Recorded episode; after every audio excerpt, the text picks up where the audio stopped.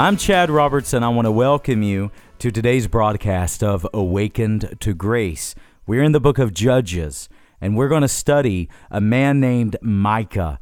Micah represents today's casual Christian.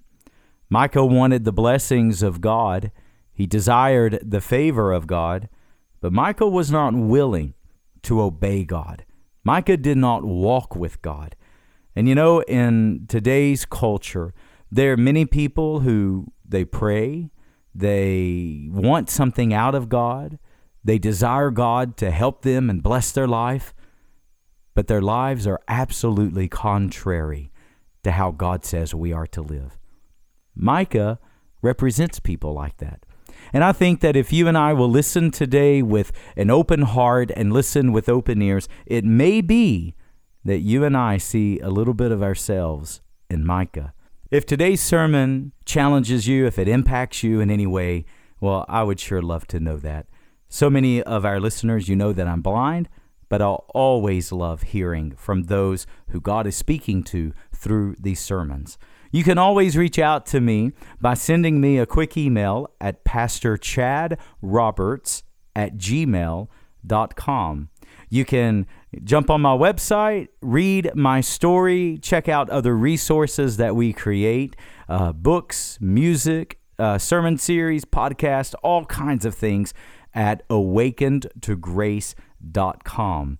And so connect with us. Let me know where you are listening from. Let me know how God is working in your life. Most of all, let me know how I can pray for you. So message me today, pastorchadroberts@gmail.com. Well, today we're going to go to Judges chapter 17. Let's study God's Word together.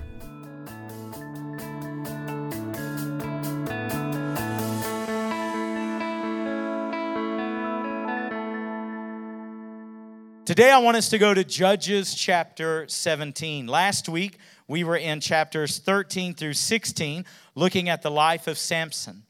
If you missed that sermon, I encourage you to go back, download our app, Awakened to Grace. Listen to that sermon. It's called God's Not Through With You. The week before that we were with David in a city called Ziklag, and we called that Enough is Enough. And throughout the last few weeks, we've been looking kind of at this theme. Even though these are standalone sermons, it just seems like the Holy Spirit is threading this theme throughout our studies, that man did what was right in his own eyes. Very interesting. The book of Judges that we've been in for the last 2 weeks, it's a very bizarre book. As a matter of fact, you're not going to understand the book of Judges. You will read it and you'll kind of scratch your head because the stories are so bizarre to our Western ears. And you're not going to understand the book if you don't understand the key theme throughout the book of Judges. Again, it's like the Holy Spirit just has a thread weaving in and out of the pages of the book. And it's this. It's chapter 17, verse number 6. And it's throughout all Judges. That I want you to pay close attention to chapter 17, verse 6. It says, "And man did what was right in his own eyes." Friends, may I propose to you today that we are living in a day, we are living in a society, we are living in a culture that is the exact same today, that man is doing what is right in his own eyes. That could be the commentary of our day today. You can look back over the last century and you can see how we have removed the authority of God out of our society. And because we have removed God's authority, do you know what the next to be removed? We have now removed morality out of society. And because there is no authority, because there is no morality, now do you know what the last domino to fall has been? Truth. Now today there is no absolute truth. You ask an average American what truth is, and you know what they will tell you? Truth is what I feel it is. Truth is what I think it is. Gone are absolute truths. Why do we have a society today where man does what is right in his own eyes with no absolute truths? Why? Because we've removed authority, because we've removed morality. Now we have removed absolute truth. Anyone on the same page with me right now? Amen. So we have a culture where people do what is right in their own eyes.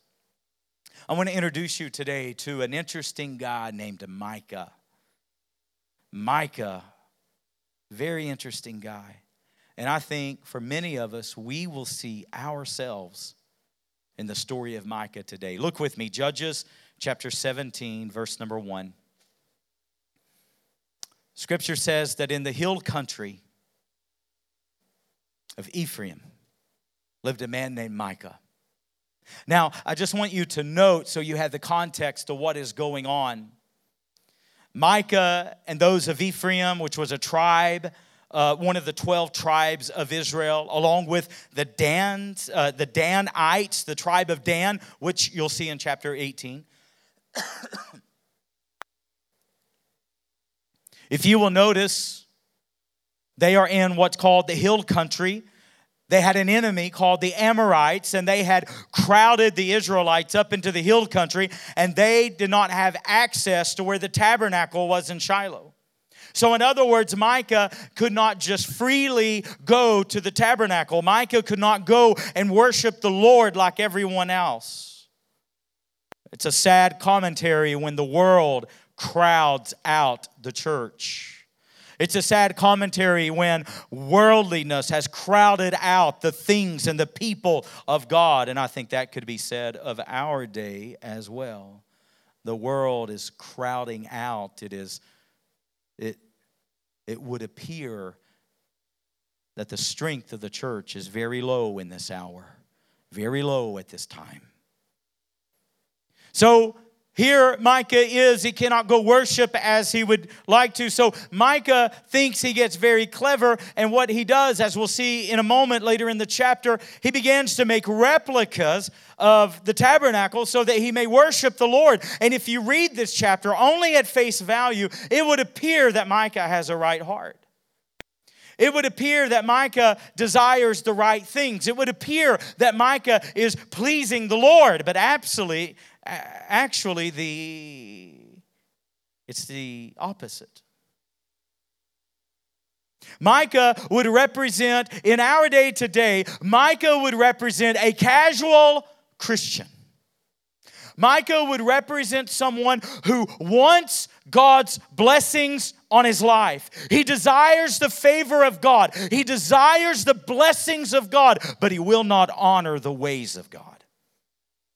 Micah represents a Christian today who loves God but does not live for God. This is what we see in this man named Micah. In verse number 1, we're introduced to him, but in verse number 2, if you want to take notes today, I want you to note this. Number 1, we see Micah's crime. What does he do? He steals 1,100 pieces of silver from his mother. Now, if you want to kind of get your mind around how much money this is in this day, later on in verse 10, as we'll see, he's going to hire his own priest for 10 shekels of silver a year, plus a change of clothing, and the entire year's wages is 10 pieces of silver. So if 10 pieces of silver represents a year's wage, think about what your year's wage is right now, and imagine do the math on that. This is an enormous amount of money. Verse number 2, he steals the 1,100 pieces of shekel. Now again, what happens? Verse number 6, everyone does what's right in his own eyes. And then he overhears his mother. Now his mom, boy, I don't know about you, but I'm still afraid of my mom. Are you? And he hears his mom give a curse to whoever stole the money. Again, we're talking about an enormous amount of money. And she says, cursed is that person. Well, it scares him. But notice, he doesn't feel any remorse. He doesn't feel any guilt whatsoever. It just simply scares him that God's going to curse his life. And he comes to his mom and he says, hey, I'm the one who stole the money. I'll restore it. Well, she changes her tune very quickly, and she says, oh, well, blessed be my son in the name of the Lord. And this thing, and the story gets more bizarre. So they take the 1,100 pieces of silver, this family wealth, and they take 200 pieces of silver of it, according to verses 3 and 4, and they create an image. Now, friends, let me remind you, get the context. These are people that's trying to follow God. These are people who care about God's blessings over their life. These are people who pray. These are religious people. They're following God. And you know what they do? They do absolutely contrary to God's law. The Bible cannot be any more clear that we are to have no images, no carven idols, no idolatry within our lives, none whatsoever. And what do? They make a carven wooden image and they overlay it with silver. And they disobey God. Then when you go down to verse 5, watch what he does. Now, think, this is who Micah represents. Number one, we see his crime. Number two, we see the shrine that he makes. I want you to pay attention to this. He represents Christians that have one foot with God and the other foot with the world. Christians that are half-hearted. Christians that they say they follow God, but their life is contrary to it. So here's what he has. The Bible records he has this shrine and he makes this 200 pieces of silver, this graven image. And then he takes the ephod. You know what an ephod was in the Old Testament? It was this breastplate with 12 stones that represented all 12 tribes of Israel. And the priest would wear this ephod and it would help them determine the will of the Lord. It was symbolic. Remember 2 weeks ago when we were studying David? When David went and inquired of the Lord, what did he take with him? He took the ephod. The ephod represents the things of God. And what does this guy do? He takes an idol, which God condemns, and he takes the things of God, like the ephod, and then it says he had other gods within his household. It is a mixing. It is a mixing of the things of God with the things of the world. And let me tell you, you and I as Westerners, we may not take an idol. We may not take a graven image. We may not take something that we've made with our hands, something that is of gold or silver or wood. And we may not worship an idol, but let me tell you, that doesn't mean that we don't have idolatry in our own lives. And if the Lord would give us eyes to see it this morning, if the Lord would help us see the idolatry that is in so many of our lives and so many of our homes, then we could remove it to the glory of God. Before you throw stones at Micah, I want us to look at our own lives and say, is there idols? Are there idols within my own life? What is idolatry? I want you to note this. Idolatry is anything, material or immaterial, anything that you and I put above Jesus Christ in our lives. It's anything that we pursue above the will of God, above the glory of God, above the worship of God. That is idolatry. I think as Westerners, a lot of times, the first thing that we think of as idolatry is money. And certainly money can be an idol to you. If you love money, if you love what money, if you love the way that money makes you feel, friends, you may have an idol. If your pursuit in life is money and the things that money can obtain, then you may have an idol. The Bible says, no.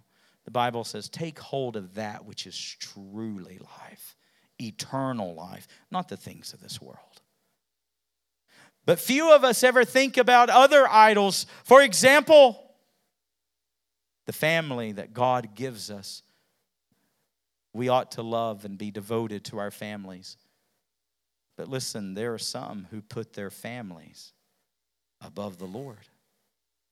You don't know how many people that I've counseled in my office back there. You don't know how many that I have sat and prayed with and talked through their marriage issues. And I have literally had people tell me, if God does not save my marriage, then I'm done with God. Friends, that's an idol. That's an idol. If the pursuit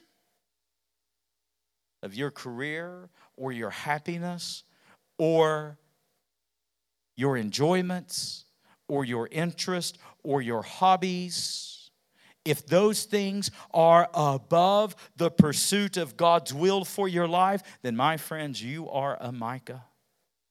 There are idols within your life. And I want to propose this question today. Could some of us be here today and we are mixing the things of God with the things of the world? I think if we would really get down to the heart of the matter today, why is it that we are around the things of God today? There are some of us, why are we in church today? Because we love the way it makes us feel. Makes us feel good about ourselves. Friends, that's idolatry. For some of us, why do we pray? Because we only pray for what we will get out of God. Friends, that is idolatry. For some of us, we give financially, we tithe, but the only reason is because of what we will get back out of God. Friends, that is idolatry. And I want to ask today that in our loving God and in our serving God and in our praying to God, in our daily walk with God, is it all about what I get out of God? Or is it because the Lamb of God is worthy? The Lamb of God is worthy of all of my affections. He's worthy of the best of my abilities. He's worthy of the best of my attention. He's worthy of the best of my skills. The Lamb is worthy of all of me. But if it's really about what I get, if it's about what I obtain, if I say to God, if things don't work out the way I want them to work out, then I'm done. I quit. Friends, all you have is an idol. Your religion is idolatry. What lessons you and I can learn from Micah. So here he is. He has the things of the world. He's got idols, literally physical idols. And then he has the ephod, the things of God. And then he gives the greatest slap in the face to God. Look at verse 5. He ordains his son a priest. Now, why is this sinful? It's sinful because verse 1 tells us that Micah and his household is of the tribe of Ephraim. God makes it clear. The only ones who can be ordained priests are those of the tribe of the Levites. Do you know what Micah tells us, friends? It tells us, it shows us a man who says he loves God but does everything contrary to the will of God. And many of you listening today, you're in the same boat. You're here in the house of worship. You're here among the songs of God. You read your Bible and you pray, but your life is absolutely contrary to everything that God says. You are a Micah today. God has brought you here because He desires to turn your life around. He desires to open the eyes of your heart. He wants to help you see what you don't see right now in the moment. And God wants to deliver you out of this. Micah is someone who wants the blessings of God, but he doesn't want the ways of God. He wants to worship God, but he wants to do it on his own terms. Friends, I'm telling you right now, you cannot embrace sin. You cannot snuggle up to sin. You cannot harbor open sin before the Lord and then try to worship God. If you worship God with open sin, friend, all you have is idolatry. Nothing more and nothing less. Let's hear the word of the Lord today. So, Micah, he ordains his son the priest. He's got the ephod. He's got idols. He's mixing the things of the world with the things of God. Then, in verse number 7, we get introduced to this guy. We don't know his name, but he's this Levite. And he leaves his hometown. He's trying to find something better. He's trying to find a better opportunity. And you know what this guy represents? He represents Christians with wanderlust in their hearts. He's not happy where he lives. He's not happy with what God set up. Levites were to be taken care of by whatever town they're in. And he's not happy with that. He's looking for something better. Let me tell you, my friends, there's some of you listening today, you're never satisfied. You're never content. And I want to lovingly tell you, God cannot use people that are not content in life. Contentment with what? What's the scripture say? With godliness is great gain. And see, you're trying to gain all these things of the world. You're trying to put as many things into your hands as what you can fit. But you know what the Bible says is great gain? Godliness with contentment. That is great gain. And some of you, I want you to hear the word of the Lord today. Some of you, you'll go city to city. You'll go relationship to relationship. You'll go career to career, and you'll never find what you're searching for. You'll never find it. You'll never find the satisfaction that you so crave. You'll never find the joy that you're looking for. You'll never find the inner peace that's lacking, that's missing. Do you know why? Because it's found in only one place, and that's surrendering your life to the Lordship of Jesus. That's the only place that it will ever be found. And here this Levite, he's got wanderlust in his heart. He's roaming from place to place. And then in verse number 9 and 10, he comes across Micah. And Micah says, hey, I'll hire you. I'll pay you 10 shekels of silver and a change of clothes. And the priest said, I'll take it. And then look at verse 13. And here is the true heart of Micah. Verse 13 says, and Micah said, now God will bless me because I have a Levite as a priest. He didn't say that about his son. I bet his son felt shortchanged. He said, now God will bless me. Friends, do you know what Micah is?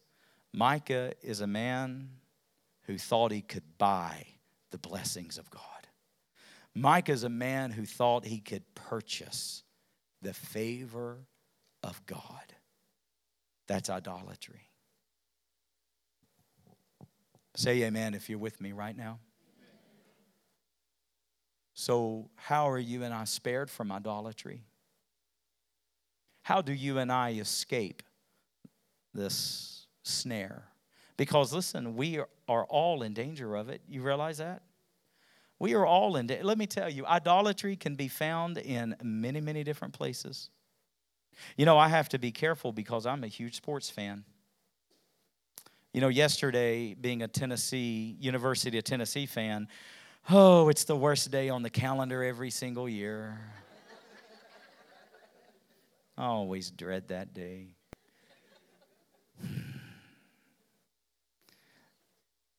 And, you know, I listened to the game last night. You know, Tennessee, I think if we would just, as Tennessee fans, we just turn it off at halftime. You know, if we're happy with 2 quarters, that's it. And if we would stop there, we'd be fine. It's a shame you got to do the entire game. Anyway. But listen, if I came in here depressed today, moping, angry, over pigskin? Over a game? But see, anything can become an idol if we're not careful. Anything. Politics. Oh, watch out now. Can become an idol. Anything, if you're not careful. So how do we watch this? How do we spare ourselves from this snare? Well, go with me very, very quickly to Jeremiah chapter 18, verse 6. Very quickly. Jeremiah 18, verse 6. God teaches the prophet Jeremiah a great lesson. He tells him in verse 1, "Go where I tell you, and I'm going to show you the word of the Lord." Verse 2, he takes him to a potter's house. Verses 3, 4, and 5, he shows him a potter working at his potter's wheel with a lump of clay. And verse 6, the word of the Lord. "Are we not clay in the hands of the potter?" Now say amen if you're with me right now. Is your life clay in the hands of the potter? In other words, can God shape you as he desires? Can he shape the circumstances of life as he wills? Or do you throw yourself off the potter's wheel? Days that I struggle the hardest with blindness, days that I feel the weight of blindness the hardest, I will tell the Lord, "Today I place myself, oh God, on your altar." Romans chapter 12, verse 1. "I am a living sacrifice. Make me holy and acceptable unto God." I want to be clay on the potter's wheel. I don't want to pursue my agenda. I don't want to pursue my desires or my goals or my wills. I want to be soft clay being molded by the hands of the potter. And when you place yourself on the altar as a living sacrifice, when you place yourself on the potter's wheel and say, "God, you cut off of me what you desire. You shape into me what you desire. You have your hands all over me, God. And if it hurts, it hurts. If it's uncomfortable, it's uncomfortable. But I want to be shaped by the potter's hands." And when you do that, my friends, your idols begin to break. Your idols begin to fall away. Amen. Last night we were at Hunger First. 32 consecutive Saturdays feeding the homeless at Hunger First. Amen. Praise God. We lost count after feeding about 75 or 80. We just kept on feeding. Amen. As we were packed up and getting ready to leave, a man asked to talk to me, and maybe he's even here this morning. I don't know. But this guy, he used to go here many years ago, quite a few years ago, and his family attended here. And he wanted to say hi to me, and we talked for a few moments. And, you know, he had no idea that I'm blind. No idea. And when he found out that I was blind, he was stunned, absolutely stunned. And you know what? I've been blind for about 3 years now, and he is the very first person to ask me this question. I don't know why others haven't asked. Maybe, I'm sure many has wondered, but he's the only one to ask me this. You know what he asked me?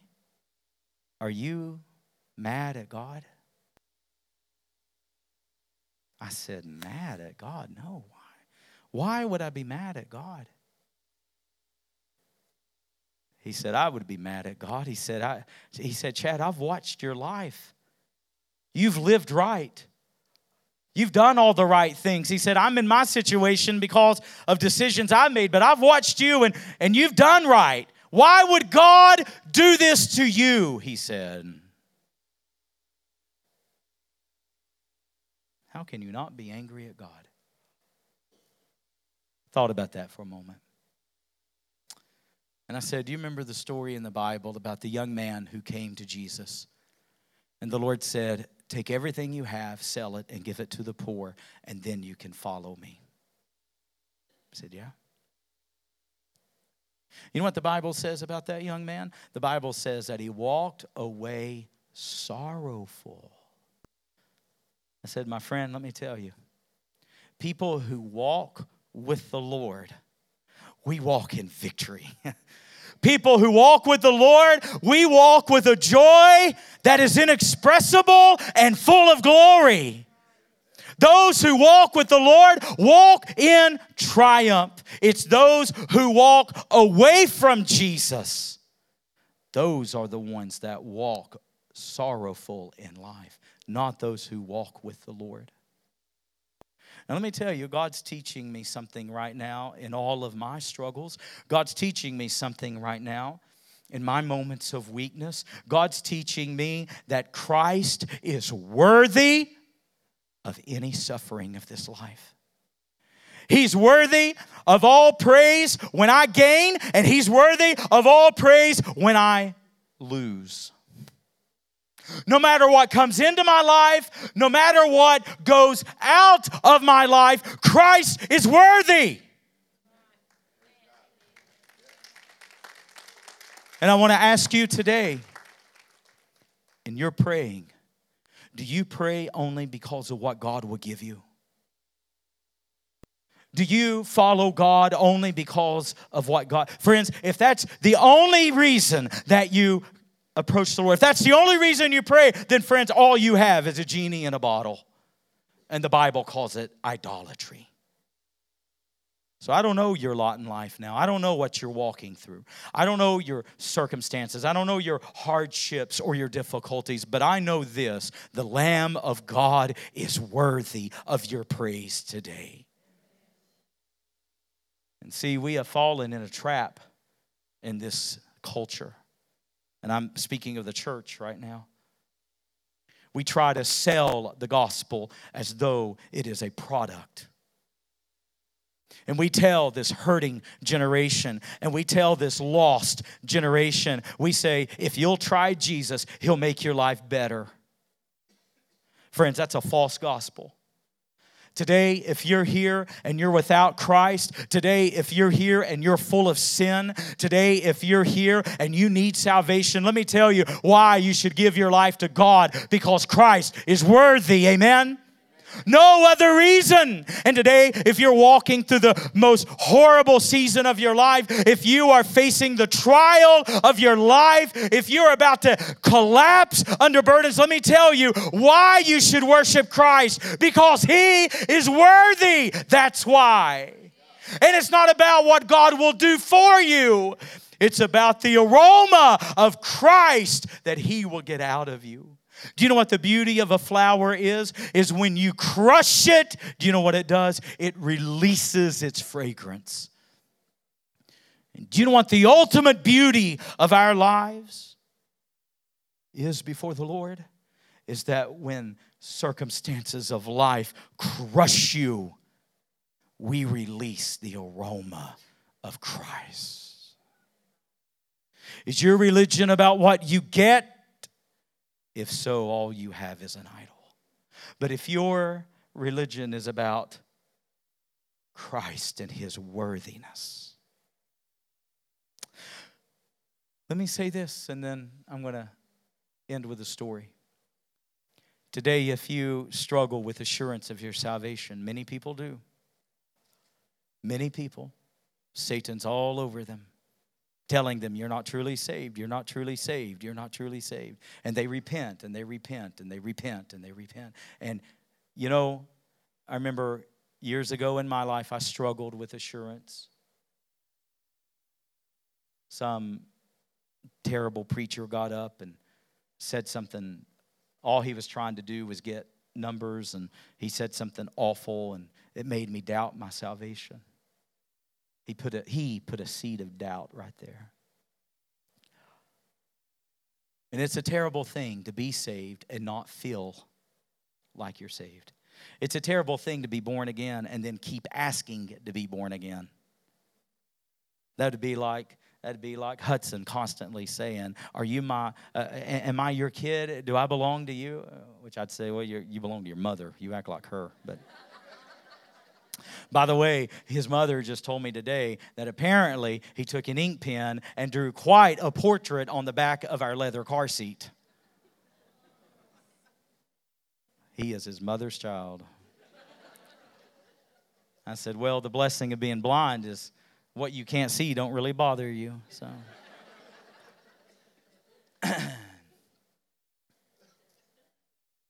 you want assurance of your salvation today? Let me tell you how to handle the devil. You tell the devil, Christ is worthy of my life. And if in the end I die and I go to hell, I will lift up my eyes into hell and I will say, worthy is the Lamb. And let me tell you, he'll leave you alone. He can't do nothing with a life like that. Amen? Christ is worthy. He's worthy. He's worthy of everything. He's worthy of every trial that you face. He's worthy of it.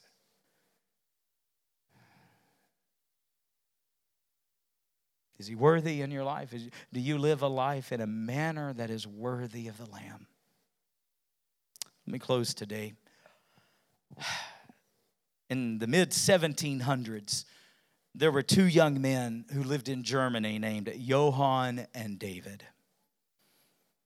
And in the mid-1700s, God stirred their souls for the lost. They were Moravians. God called them to be missionaries. There was an island in the Danish West Indies, and the whole island was a plantation. It was estimated that over 2,000 African slaves lived on this plantation, and it was known, once you're on the island, you will never leave. You will live and you will die. You'll be buried on that island. The owner of the plantation in the 1700s was a notorious atheist. And he was famous for saying that no church and no pastor and no missionary is welcomed on the island.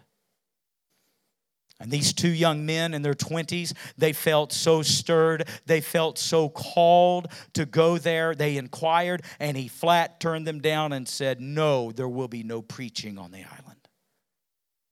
Feeling so compelled by the calling of God. Do you know what these two young men in their 20s did? They did the unthinkable. They sold themselves to this island as slaves. They took the money that was purchased and they bought a one-way ticket by ship to the island. Word spread all over Germany.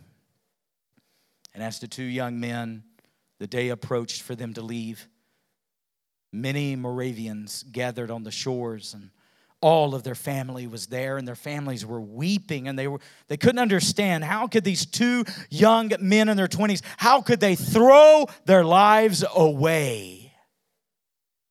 But let me tell you, that's not how heaven saw it. Johann and David boarded the ship, and as it set sail, as they almost got out of eyesight and earshot, no one ever heard from them again. But here's the last thing that their loved ones ever heard them say. They locked arms, and one of them yelled back, worthy is the Lamb, and may the Lamb receive his reward for his sacrifice. See, they got it. They didn't live for what they would get. They lived for the glory of God. And in your trial, and in your heartache today, in your pain today, in your sufferings today, in your confusion today, let me tell you, you can make the Lamb of God worthy.